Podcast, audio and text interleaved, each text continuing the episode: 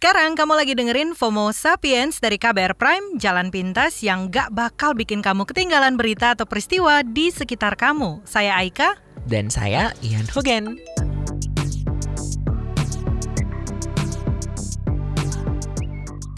Seminggu ini rasa-rasanya banyak hal yang terjadi ya, mulai dari KTT ASEAN di akhir pekan lalu yang dihadiri pemimpin junta militer Myanmar, Jenderal Min Aung Hlaing, sampai BNN yang merilis lagu TikTok War on Drugs lengkap sama jogetannya.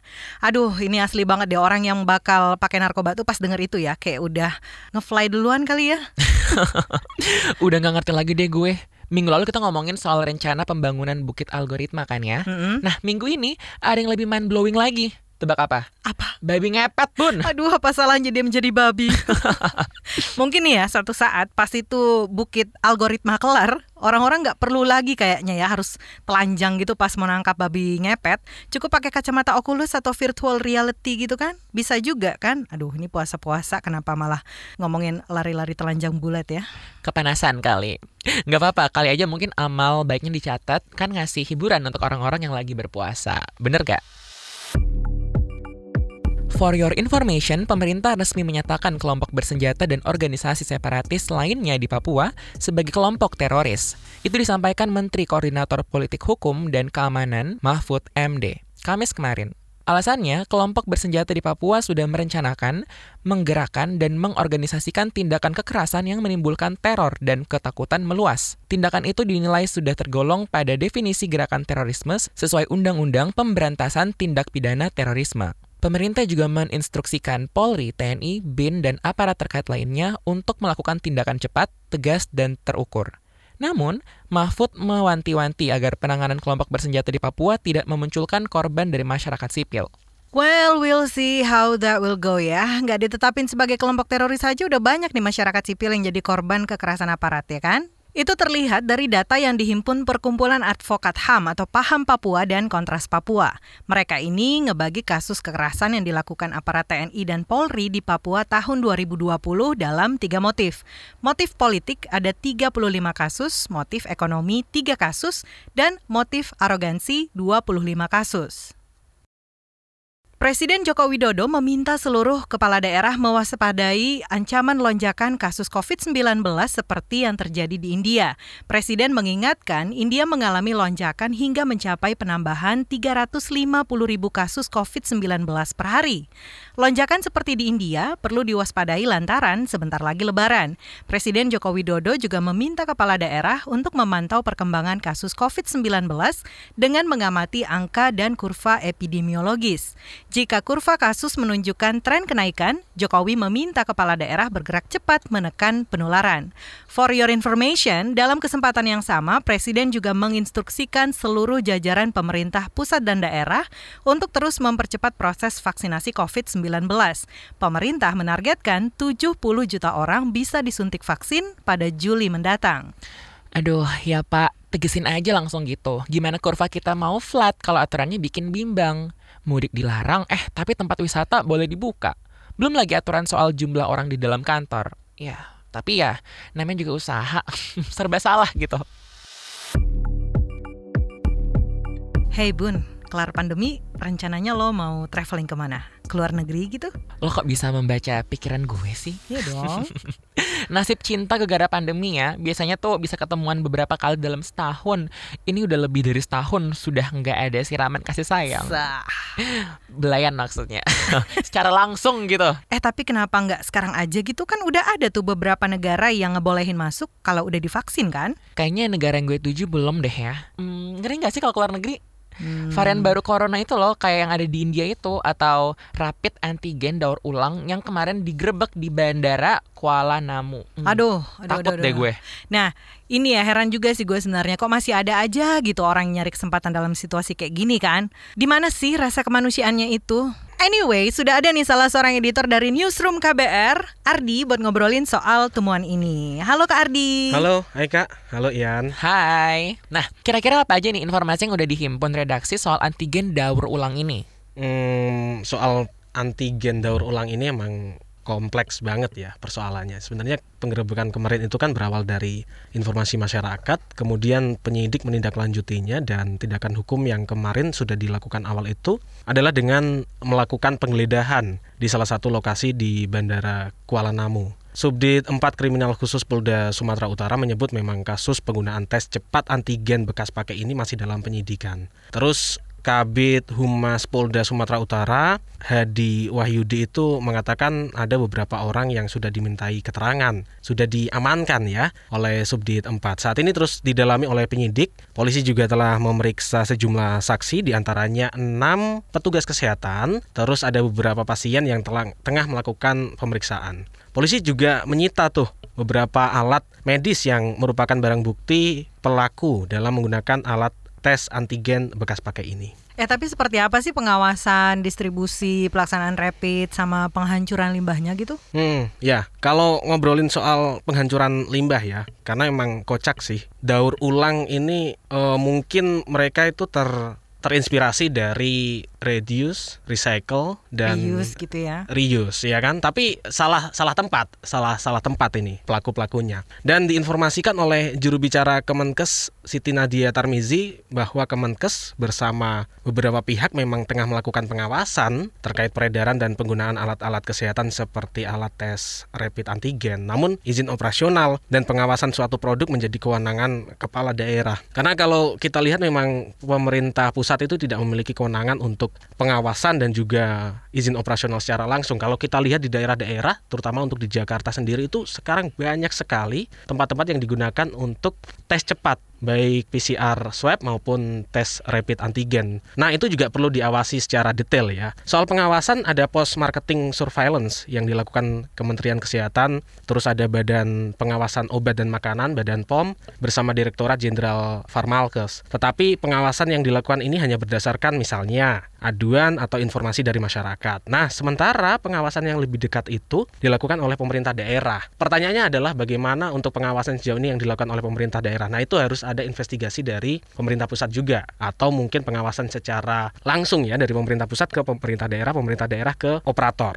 Nah, Bu Nadia ini mengatakan seharusnya ada satuan tugas tertentu nih yang melakukan pengawasan pemeriksaan kesehatan di bandara. Selain itu juga harus ada pengawasan internal dari laboratorium, apalagi ini menyangkut penggunaan alat diagnostik untuk mencegah penularan dan membatasi pergerakan atau mobilitas. Tapi sejauh ini udah ada penjelasan nggak sih dari kimia farmanya sendiri? Udah ya, langsung uh, responsif pada waktu uh, ada kasus. Direktur Utama PT Kimia Farma Diagnostika Adil Fadilah Bulkini itu menyampaikan bahwa pihaknya mendukung sepenuhnya proses penyelidikan dan investigasi terhadap pelaku atau petugas layanan rapid test kimia farma diagnostika di Bandara Kuala Namu tersebut. Adil mengatakan bahwa tindakan yang dilakukan oknum petugas tersebut sangat merugikan perusahaan ya dan bertentangan dengan standar operating prosedur atau SOP perusahaan. Tindakan itu termasuk pelanggaran berat dan apabila terbukti bersalah, maka para oknum petugas atau petugas yang menyalahi aturan tadi akan diberikan tindakan tegas dan sanksi yang berat sesuai ketentuan yang berlaku. Sanksinya seperti apa memang tidak dijelaskan secara detail. Terus Kimia Farma bakal terus melakukan evaluasi secara menyeluruh dan penguatan monitoring pelaksanaan SOP di lapangan sehingga hal tersebut tidak terulang kembali. Ya, memang butuh banyak mata kalau kondisi seperti ini karena pengawasan kalau dilakukan oleh beberapa gelintir orang saja seperti peristiwa gunung es longsor sedikit di sisi lain tapi di sisi lain masih ada persoalan-persoalan yang sama.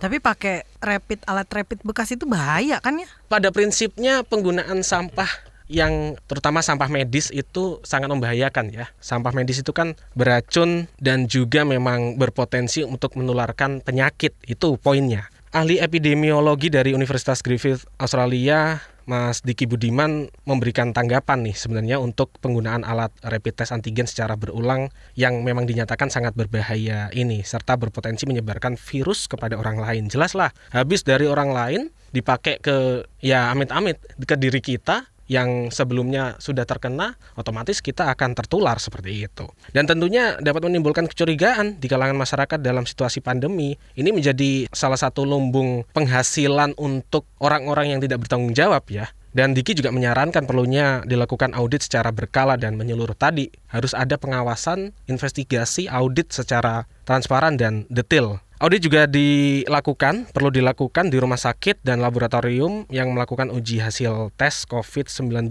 guna menghindari terjadinya kasus serupa. Antigen daur ulang terus ada dugaan juga soal orang yang katanya bisa ngebayar untuk tidak karantina pas dari luar negeri. Aduh, gimana bisa kelar nih pandemi?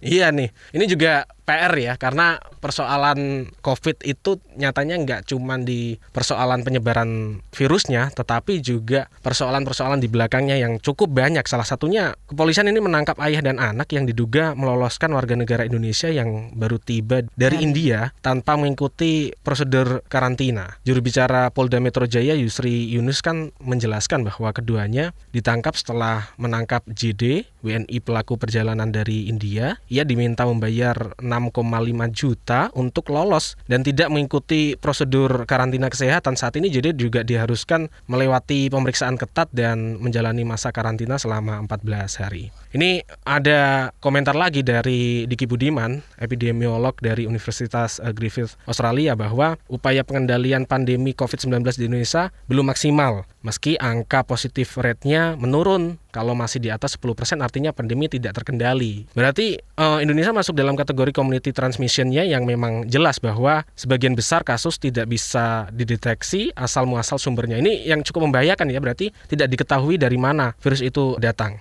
Ia juga menyarankan pengawasan di pintu masuk negara diperkuat. Apalagi Kementerian Kesehatan mencatat memang sebanyak 10 orang Indonesia terpapar varian baru virus corona dari India. Menteri Kesehatan Budi Gunadi Sadikin ini menjelaskan bahwa enam di antaranya tertular dari luar negeri, sedangkan empat orang lainnya tertular melalui transmisi lokal. Sementara itu sudah ada 26 WNA ya, warga negara asing dari India yang terkonfirmasi positif COVID-19.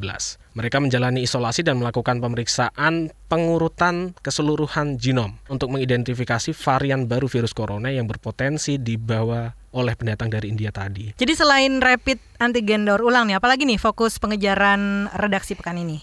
Untuk pengejaran isu-isu terkini yang dilakukan oleh eh, redaksi KBR sejauh ini masih tidak jauh dari pandemi juga. Sebenarnya ada penambahan zona merah di Sumatera meskipun PPKM ini terus dilakukan atau pembatasan wilayah tadi masih dilakukan. Selanjutnya ada juga isu-isu yang sedang kami kejar adalah persoalan mengenai penetapan status ya sebenarnya untuk orang-orang yang atau kelompok dari teman-teman Papua ini yang dianggap sebagai separatis dan juga terus diburu ini bermula dari adanya penembakan yang e, memakan korban Kepala Badan Intelijen Daerah Kabinda dari Papua yang memang tertembak oleh kelompok-kelompok separatis Papua beberapa waktu lalu. Selanjutnya terkait penangkapan Munarman yang kemarin itu sempat cukup ramai di media sosial. Munarman adalah bekas juru bicara dan juga sekretaris umum dari Front Pembela Islam ya atau organisasi masyarakat FPI yang diduga terlibat dalam jaringan terorisme.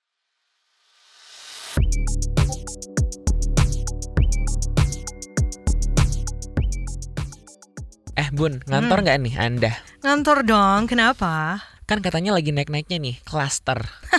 klaster perumahan, klaster kantor kan? Maksud Anda? Nggak takut lah, kan aku udah divaksin. Lagian gitu kan emang niatannya kan, ketika lo udah divaksin, perusahaan punya alasan dong nyuruh para pekerjanya WFO gitu kan? Lagian kan nggak semuanya ngantor, kebijakan cuma 50% aja kan yang masuk? Ya, kudunya sih nggak gitu juga, Bon. Longgarnya penerapan protokol kesehatan juga diduga menjadi penyebab naiknya klaster di perkantoran. Serem sih jujur. Hmm. Plus, please diingat ya pemirsa, udah divaksin tuh bukan berarti Anda kebal COVID. Tetap bisa terpapar pastinya, meski tingkat um, keparahannya lebih kecil gitu. Lagian nih ya, angkanya nggak kecil loh Pemprov DKI mencatat pada 5 sampai 11 April 2021 terdapat 157 kasus positif COVID-19 di 78 perkantoran. Banyak ya. Hmm. Sedangkan pada 12 sampai 18 April 2021 jumlah positif COVID-19 meningkat menjadi 425 kasus dari 177 perkantoran. Wah, big numbers. Sementara itu, kasus COVID-19 di DKI Jakarta terus bertambah. Per tanggal 25 April kemarin nih, jumlah kasus baru bertambah sebanyak, tebak berapa? Berapa? 896. Gokil. Ha, nah lo kan. Selain itu nih ya, dicatat nih ya, pemerintah Provinsi DKI Jakarta juga menyebutkan sebagian besar kasus konfirmasi COVID-19 dari klaster perkantoran itu ditemukan di kantor yang pekerjanya udah divaksin loh. Nah, untuk itu Pemprov menekankan supaya pekerja yang udah divaksin tetap menerapkan protokol kesehatan dan nggak terlena dengan euforia vaksinasi gitu.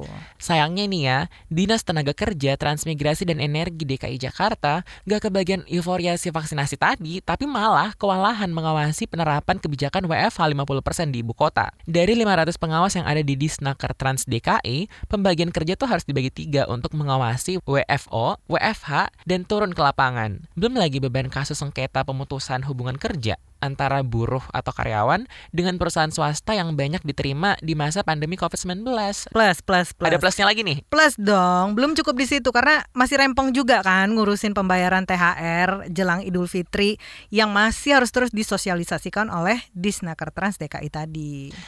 Duh, mau banyak atau sedikit kasus COVID, ini berbicara nyawa manusia loh. Mm-mm. Padahal ya, sebenarnya kalau dipikir nih, kalau toh para pekerja dipaksa masuk kantor, terus yang kena COVID-19 malah nambah, yang rugi kan perusahaannya juga, bener nggak? Kekurangan SDM plus makin banyak pengeluaran karena pekerja yang mereka punya pada sakit gitu. Otomatis operasional terganggu dong ya. Meski tak bisa dipungkiri, nggak semua orang juga dapat privilege untuk bisa bekerja dari rumah. Namun kalau bisa dicegah, kenapa enggak gitu? Nah, bener banget nih. Ini apalagi kan ngepas banget sama tiap tanggal 28 April yang diperingati sebagai Hari Kesehatan dan Keselamatan Pekerja Sedunia. Tapi nih ya, kalau kita lihat klaster perkantoran ini bukan cuma kita doang sih yang mantengin, tapi Presiden Jokowi juga. Sampai-sampai Ketua Satgas Penanganan COVID-19 Doni Monardo bilang, Presiden meminta kepala daerah untuk mengevaluasi kebijakan penanganan COVID-19 di daerah masing-masing. Aduh Pak, minta aja terus pokoknya sekalian bilang gitu ditegesin ya kan? Terus gini loh, yang kita bahas ini tuh baru klaster perkantoran di ibu kota aja. Hmm. Tidak menutup kemungkinan nih untuk daerah-daerah lain di luar Jakarta yang ada di seluruh Indonesia pasti juga akan semakin bermunculan kan. Sayangnya sih kita belum nemu aja datanya untuk daerah-daerah lain. Duh, jangan sampai lah ya. Nah, selain dari pemerintah nih, para pakar kan juga menyoroti soal ini. Salah satunya epidemiolog dari Universitas Griffith Australia Diki Budiman yang menilai buruknya strategi pengendalian COVID-19 dari pemerintah juga faktor kalau banyak pekerja yang abai protokol kesehatan usai divaksin. Sorry ya bun, gua nggak abai, cuman gue lebay. Anyway, Diki juga mendorong pemerintah daerah mengevaluasi kebijakan eh, kerja dari kantor atau WFO sekaligus menyarankan aktivitas perkantoran diperbanyak lewat daring aja gitu online. Jadi bisa menekan laju mobilitas para pekerja. Ya gimana ya, kan nggak semua nih pekerja punya privilege kendaraan pribadi, apalagi supir pribadi kan. Naik transportasi umum tuh, apa ya, udah pasti berkontak dengan banyak orang dan tentunya memberi celah lebar untuk penularan virus itu sendiri. Tapi kalau udah kadung nih, banyak pekerja kantoran yang terjangkit COVID-19, kira-kira gimana? Ada saran dari juru bicara Satgas Penanganan COVID-19, Wiku Adhisa Smito, yang katanya tuh kalau kantor yang pekerjanya udah terpapar COVID-19 untuk ditutup sementara. Demi apa? Ya demi menekan penyebaran COVID yang lagi masif-masifnya ini. Benar juga tuh, kalau makin banyak yang kena COVID, kapan kelarnya pandemi ini ya kan? Jadi gimana? WFH lagi aja nih kita. Ya boleh aja sih kalau emang bisa dimaksimalkan ya kan? Tapi ingat-ingat, yang bisa WFH kudu tetap wajib patuhi protokol kesehatan yang ketat ya. Tetap jaga jarak, rajin cuci tangan pakai sabun, masker, dan kantongin terus tuh hand sanitizer. Terus yang masih kekeh WFO gimana? Banyakin aja doanya biar dikasih jatah WFH. Eh, Mak. Hmm. Mak nih sekarang. Selama pandemi ini lo jadi lebih banyak bench watching gitu nggak sih? Ayo dong, Drakor for life, baby. Gue lagi nungguin season terbaru post nih. Wah, gue belum sempet nih nonton yang itu. Itu serial TV yang latarnya ballroom scene di New York itu kan? Bener banget. Season baru nanti latar waktunya tuh 90-an gitu. Pas Wih. HIV AIDS lagi banyak-banyaknya. Mereka tuh berjuang memperoleh haknya. Kalau dipikir-pikir ya, komunitas LGBT dari dulu sampai sekarang nih kayaknya masih terus berjuang memperoleh hak-haknya, termasuk di Indonesia. Masa buat KTP doang susah? Ini kan hak jadi warga negara gitu. Eh, tapi nih ya, kan pemerintah udah bilang tuh kalau mereka mau bantu teman-teman transgender dalam pembuatan KTP kan. Direktorat Jenderal Kependudukan dan Pencatatan Sipil atau Ditjen Dukcapil menunjuk pejabat pelaksana yang akan uh, mengkoordinasikan gitu pelayanan KTP untuk transgender ini. That's a very good news indeed. Soalnya seperti yang kita ketahui, banyak banget nih teman-teman transgender yang belum punya KTP. Tapi gini deh, kata-katanya kan pakai embel-embel membantu. Tanda kutip itu ya. Ya. Well, itu udah jadi keharusannya nggak sih? Ya menurut gue karena itu memang sudah jadi kewajiban pemerintah aja sebenarnya untuk ngebuat warga negaranya mudah mendapatkan akses. Setuju nggak? Setuju banget. Iya sesederhana punya akses untuk punya KTP sampai kesehatan gitu. Hmm, setuju gue. Nah, kalau kita lihat nih ya, data dari survei jaringan gaya warna lentera Indonesia GWL INA di tahun 2017, ada sebanyak 34,1 persen dari 989 transpuan yang nggak punya KTP. Padahal nih, KTP kan perlu banget kan, dan untuk banyak hal gitu, seperti uh, sebagai penunjuk identitas, bikin KTP, NPWP, termasuk juga untuk bisa dapat BPJS kan? Kalau misalnya nggak punya KTP, nanti sulit untuk mengakses BPJS dan bantuan sosial lainnya. Apalagi di masa-masa sulit seperti COVID saat ini. Makanya nih, pemerintah melihat adanya urgensi untuk memudahkan transgender untuk bikin KTP. Eh, tapi emangnya selama ini dipersulit ya? Asumsi pemerintah, teman-teman transgender mungkin bingung, takut, dan minder pas mau bikin KTP. Karena ya, tahu sendiri lah ya, masyarakat kita kan agak sensi kalau soal komunitas LGBT. Gue sih berharapnya semoga setelah pemerintah speak up soal ini, teman-teman transgender juga jadi bisa merasa aman ketika mau bikin KTP gitu. Niat baik ya. Hmm, jadi mereka tinggal datang ke Dukcapil gitu, rekam data, verifikasi, lain-lainnya gitu. Ya kayak ngurus KTP biasanya aja sih sebenarnya. Nanti KTP-nya bakalan sesuai alamat mereka dan katanya kudu tetap pakai nama asli mereka. Eh bentar, nama asli itu maksudnya gimana? Ya nama asli lo, misalnya waktu lahir namanya Budiman, terus sekarang namanya jadi Budiwati gitu. Hmm. Yang dipakai tuh yang Budimannya. Oh. Karena kalau mau ganti nama harus ada keputusan pengadilan lagi.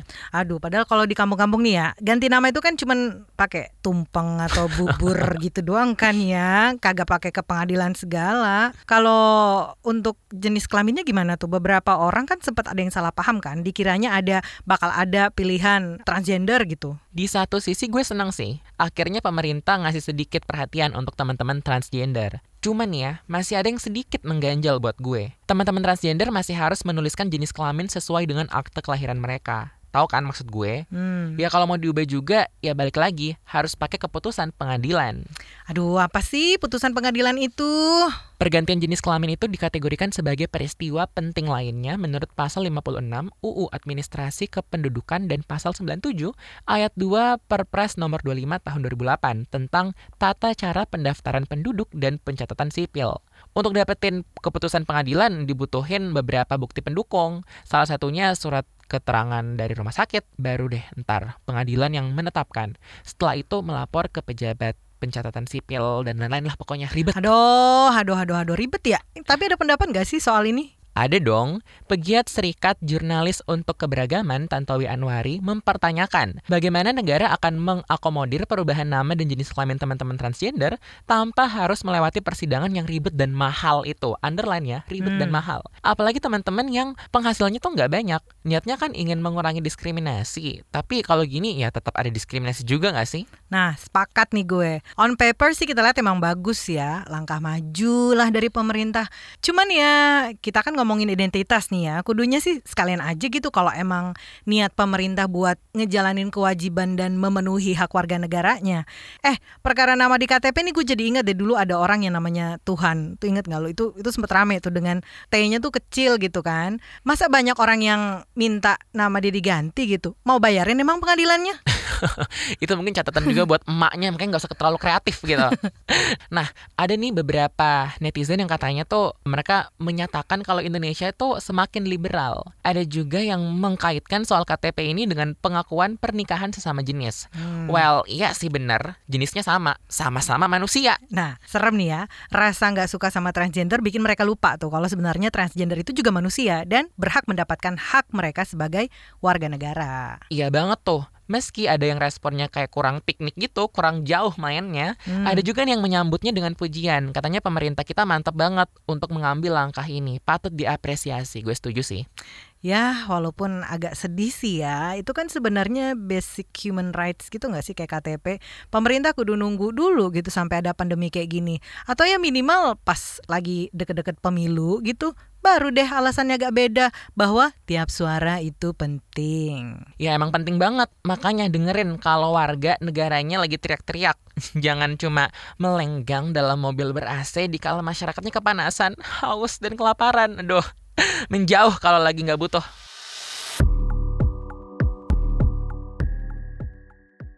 Alkisah. Netizen plus 62 ramai-ramai menuangkan marah lewat jempolnya lantaran Saskia Adiameka mengunggah postingan yang isinya video suara toa masjid di dekat rumahnya sedang membangunkan sahur dengan cara berlebihan. Duh, Bo, buka puasa atau makan yang sehari-hari aja nih ya kan nggak boleh berlebihan. Berhentilah makan sebelum kenyang. Atau batalin puasa cukup dengan air dan kurma aja, secukupnya gitu. Tapi kalau teriak-teriak di depan toa secara berlebihan, nggak apa-apa kali ya. Nggak cuma lewat toa masjid doang sih biasanya. Ada juga yang keliling kampung atau perumahan bawa kentongan, bahkan sound system bak bikin diskotik portable pakai joget pula kan itu orang-orang.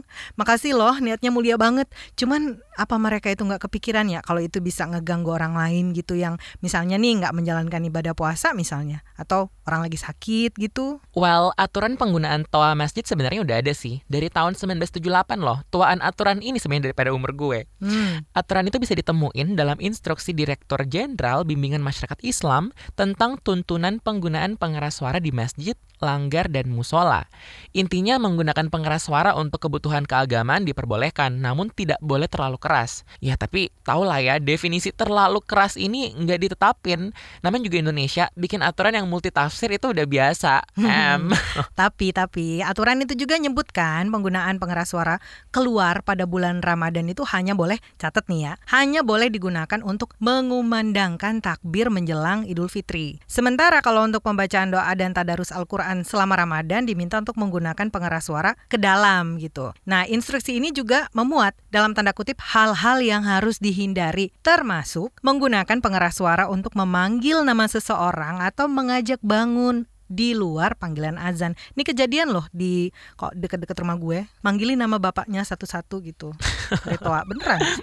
Nah, kalau dibaca sepenuhnya di dalam instruksi itu juga disebutkan, mereka yang menggunakan penggeras suara hendaknya memiliki suara yang fasih, merdu, enak, tidak cempreng, sumbang atau terlalu kecil. Jadi mohon maaf ya kalau suaranya cempreng tuh cukup tahu diri aja gitu. Well, anyway, ngomong-ngomong soal suara nih ya, pemilik suara di balik mic yang dipancarkan secara terbatas lewat tawa itu penting banget untuk diperhatiin pas ceramah nih misalnya. Soalnya Kementerian Agama kan banyak nemuin penceramah menyampaikan materi yang mengandung ujaran kebencian serta sering kali menyinggung konflik atas nama agama. Nah, itu yang kemudian jadi alasan Majelis Ulama Indonesia bakal segera melakukan melakukan standarisasi para dai di Indonesia buat meningkatkan kualitas atau kompetensi para pendakwahnya. Ketua Komisi Dakwah MUI Pusat Ahmad Zubaidi bilang, Dai memiliki tugas untuk menjaga persatuan dan kesatuan serta keutuhan NKRI berdasarkan Pancasila.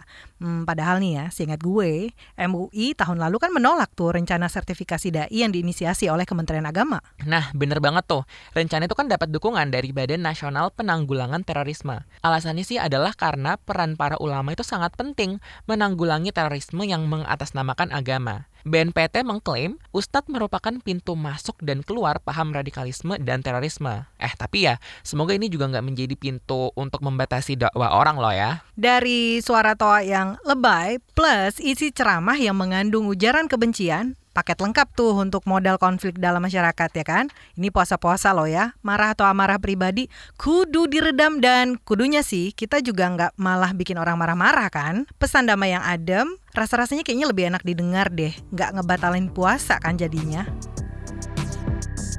Itu dulu buat pekan ini, saya Ian Honggen. Dan saya Aika. Sampai ketemu pekan depan.